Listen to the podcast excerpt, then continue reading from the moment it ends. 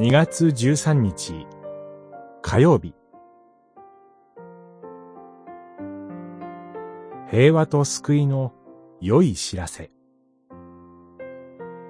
イザヤ書52章。いかに美しいことか。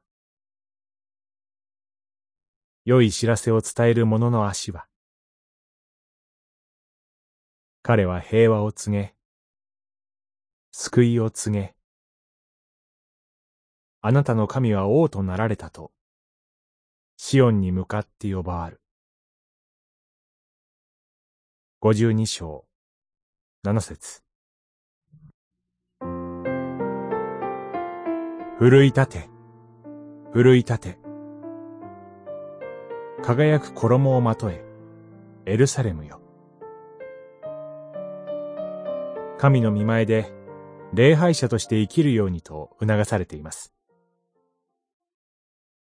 バビロン捕囚も経験しました。エジプトでの苦難、アッシリアによる迫害も経験しました。神の民を懲らしめるために、神は異教の国々を用いられたのです。けれども、驚くべきことに、神はご自身の民との関係を断ち切ることをされません。私の民は、私の名を知るであろう。どのような神でしょうか？見よ、ここにいる。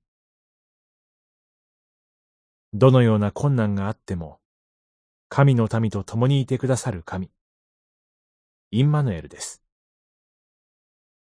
七章、十四節。そして何よりも、あなたの神は王となられるのです。罪の力、悪魔の力、死の力に敗北するしかない私たちに解決が約束されています。こうして神は、イザヤを通して救い主を約束してくださいました。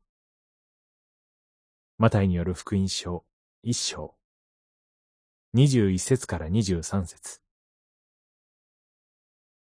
これが福音です。精霊の助けを祈りつつ、隣人に伝えましょう。世界の根本的な問題は、神との関係です。罪の問題です。けれども、福音があります。主イエスこそ、本当の意味で良い知らせです。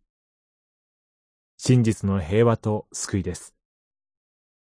一切の罪を許し、ご自身の民として迎えて守り続けてくださいます。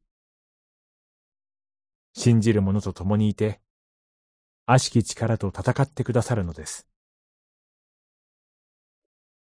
祈り。私たちを、良き知らせを伝える足、喜びの使者として用いてください。